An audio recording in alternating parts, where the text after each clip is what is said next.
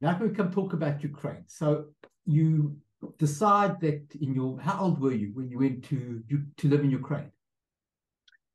Oh gosh, I would have been uh, early twenties, I think. So you decide yeah. you're going to go live in Ukraine. You're going to go work in Ukraine. You, I, I read somewhere you got your nose broken a few times, uh, yeah. and you decide that you're going to learn how to speak Russian.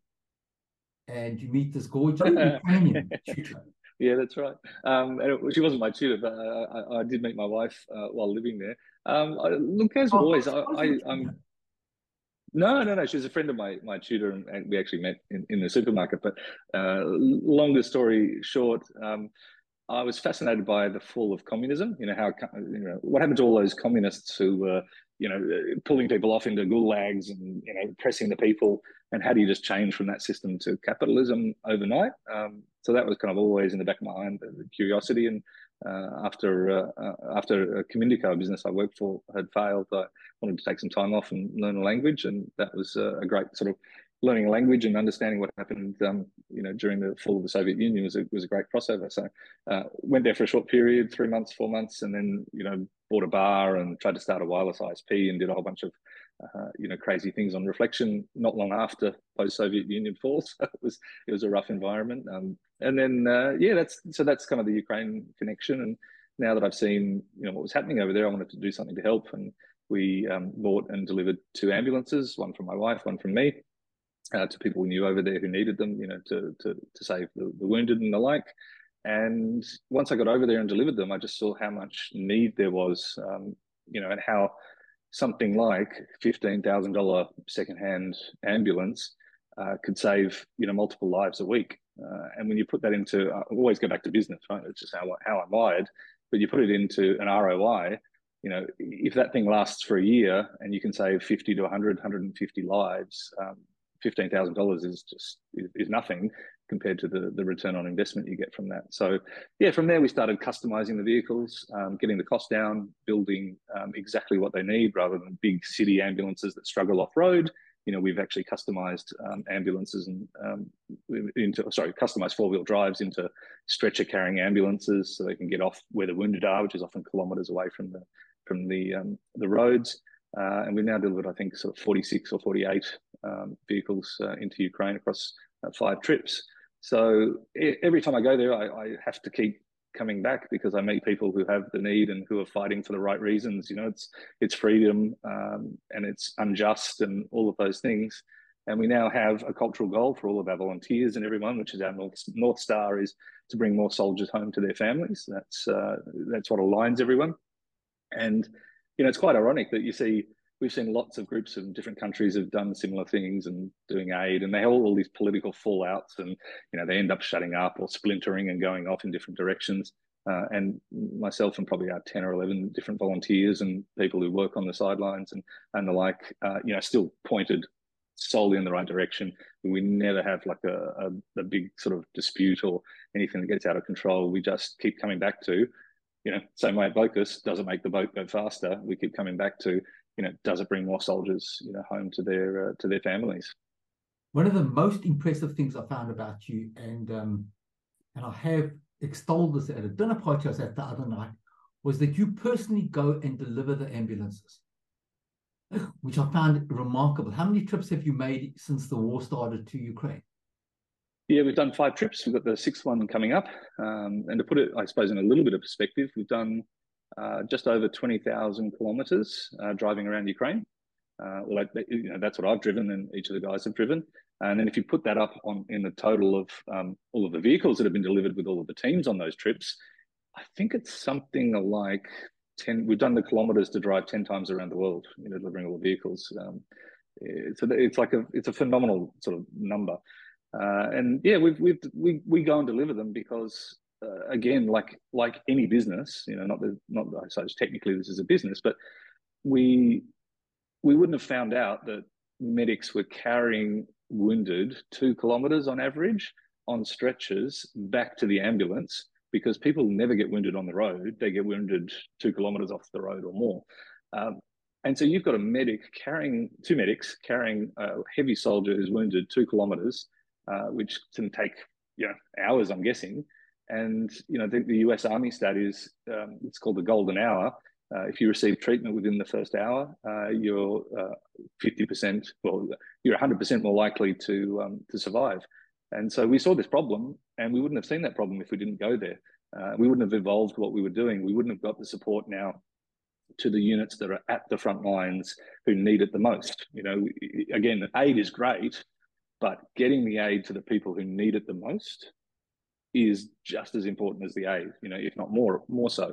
Uh, so, you know, I think it's a responsibility. People who've given me money, we want to make sure that we hand the keys always over to the medic who's going to drive that, or the medical team that's going to drive that uh, ambulance, not to some commander, not to some logistics guy, you know, at the border we drive there, we give it to them, we hear the feedback, um, and we and we plan for how we can help them more. So, yeah, I think it's just like a business. You know, it's constant product evolution. Um, in the same way, you know, when talking about focus, I said the best way, uh, you know, to be a good CEO is to have done all of the tasks that everyone has to do in the organization. You know, sweep the data centers, you do the billing run, um, you know, go on sales calls. Uh, in the same way, you know, I think if you if you're going to deliver aid to Ukraine, you've got to you've got to understand it, you've got to do it, um, and that's how you get good solutions. How do you get the, physically get the ambulance to Ukraine? Uh, so we buy the cars in. So we now convert cars, as I said. So we buy the four wheel drives, different Pathfinders. You know, we're doing Toyota Taragos now.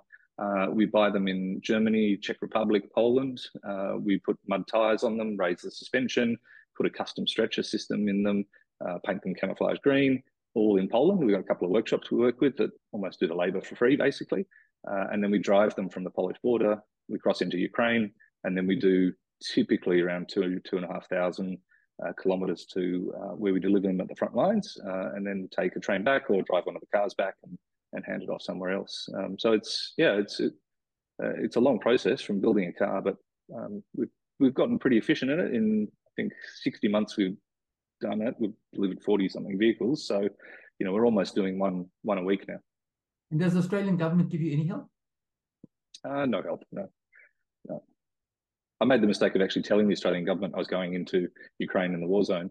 Uh, and then for the next three times I flew out, I was searched on my way out and searched on my way back. so I thought, oh, well, that was probably a mistake on, on reflection.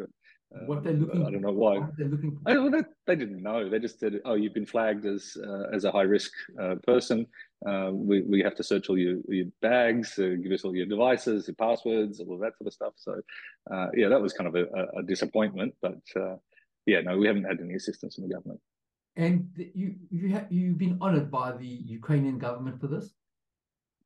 Uh, yeah, actually, well, um, uh, it's incredible honor. You know, it's amazing how you know people are in the middle of a war. You know, you don't expect that they actually think about you know what you're doing and um, you know, a number of times they've, you know, got soldiers will give you anything. They've got a, a signed flag, which is amazing. You know, there's sign a flag and a uh, Ukrainian flag and give it to you, or their unit's flag, or they'll give you something. Um, you know, I've got a beautiful mortar case, you know, where they store the mortar, uh, you know, bomb, and they have these artists, obviously, who've, who've you know joined the the war, and one of them hand paints these with um, beautiful sort of Ukrainian kind of murals and pictures on it. So, you know, soldiers give you that kind of thing. And then I was very lucky to receive a medal from uh, one of the, uh, the, the, administration uh, over there for, um, uh, you know, for all the work that we've done. So, uh, yeah, it was a, a, true honor. And Zelensky, you haven't met him yet? No, I haven't met him yet. I think that he's probably got more important people to meet than me. you know, uh, people who give him things to to beat up Russia with far more important at this last summit that everyone was at, I was listening to this very interesting story. Um, our prime minister was there and he expected quite a big gathering, and there was a sort of noise coming from an, somewhere else. And everyone was sort of rushing there. Apparently, Zelensky had just arrived, which took off some of the glow, some of the shine of his of his uh, presentation, whatever was his speech. Yeah, I mean, one of the reasons that, that I was brave enough the first time, you know, to convince myself that I could I could go there was seeing how brave Zelensky was. And I think it was in the first weeks of the conflict, and um, I saw actually, you know, probably a few, oh, maybe only six weeks after Russians had left uh, Kiev, um, I saw how close the Russians were. You know, we were actually on the bridge that, that was where they turned around, you know, and everything was destroyed around there, and there were tanks, you know, on the sides of the road and we drove up to this bridge and had to go on a makeshift bridge, uh, you know, under the bridge. Uh, and that was exactly the point the Russians got to, and then they all turned around and, and left. And from that point, you could actually see the buildings of downtown Kiev. Like that was how close they were. Uh, it may have been 20 kilometers um, down that, that stretch of freeway. Um, so that's how close they were. And at that point, Zelensky was in the middle of Kiev um, recording a video. many people may have seen it, uh, where he's got all of his ministers behind him, or the major ones. They're holding up a phone with the time of day, you know, and Russians were spreading this rumor that Zelensky fled. Uh, and he's out in the middle of Kiev in the nighttime, you know, recognizable buildings behind him going, I'm here your minister of defense is here. You know, the, everyone is here. We're not going anywhere. We're going to fight. Um, I mean, you get goosebumps, you know, whenever I recount that. Um, and I just thought, what a, you know, what a leader, uh, what an inspiration. And I thought, well, if he can stand, you know, the, the guy that a couple hundred thousand people are trying to kill 20 kilometers away can stand out and, and record that video. Um, yeah, I can, I can deliver a couple of ambulances. And do you think that there's a solution to this war? that's going to end any, uh, anytime in and I always think things in my lifetime that the Russians are going to give up. Yeah, I think it's um, you've got to reverse engineer it and say, well, you know, what do what do Ukrainians want to do? Because I think that's Zelensky will only do whatever the Ukrainians want to do. Um, he's not going to he's not going to give up land for peace if that's what they don't you know they don't want to do that. So you know the thing that I've noticed about going over there every three months or so, um, you know, it's quite an interesting sort of microcosm of time, you can see the changes really well. When changes happen every day, you don't notice them when you see them every three months. And um, amazingly, you know, with all of the stuff that Russia's throwing, them, you know, bombing electrical infrastructure, bombing residential areas, you know, blowing up schools, you know, supermarkets, all of that stuff. Um, the resolve to keep fighting has only grown, um, you know, in the public uh, since those first days. You know, I was over there the first time. There was sort of people saying, "Well, you know, maybe it's better if we if we trade some land for peace." And these, but as the atrocities have come out and gotten worse, the resolve of the Ukrainian people is, from my perspective, has gotten stronger.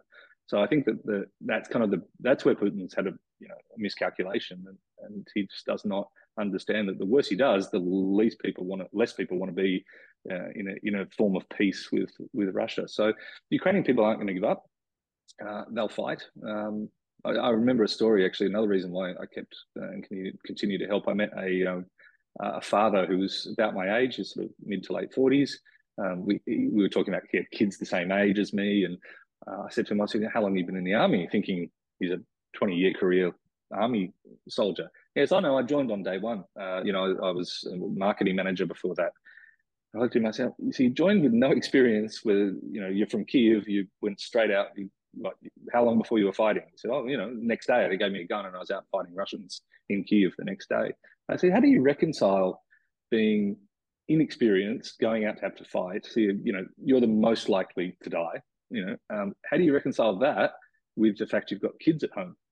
And he said something that still moves me to this day. He said, the only thing I value more than seeing my children grow up is knowing that my children will grow up free. I remember when he said that, I thought Russia can't win. Russia can never win this. So, what happens, I think, will depend on uh, the success Ukraine has in driving Russia backwards um, and destabilizing, you know, Putin and the political elite that are, are, pushing this war. That's really the only avenue we've got out there is success on the battlefield will be destabilizing for Russia because Russians will turn on Putin, uh, you know, when that happens, uh, and then hopefully more common sense comes into into the Kremlin and to to Russia, and they realize that the the best way forward isn't you know prolonging this stupid war that they thought would only last three days. Sorry for the long answer, but that's that's the whole process. And then I want to put, and then you'll send me a link, and I want to put a link to your fundraising page. We've I've had uh, seventy nine thousand views so far. So hopefully after this interview, it'll go up to 90 or 100,000 views. And you'll send me a link and hopefully we'll get a lot of more people to donate to your cause um, after hear this interview. Yeah, thank you, John. Yeah, I mean, it, it's great return on investment. You will you will directly be um, responsible for saving people's lives, and I pay all my costs. So I always always joke that you know only about thirty percent of what the red you give to the Red Cross actually makes it. You know, say to to Ukraine or, or wherever it goes, seventy percent goes in administration. I don't know what the exact number is, but it'd be something like that in reality. Uh, one hundred and ten percent of what I get goes to uh, goes to Ukraine because I I invest alongside it. I pay my own costs and all of that. So uh, yeah, look if if you want to help and reach out. Um, please do.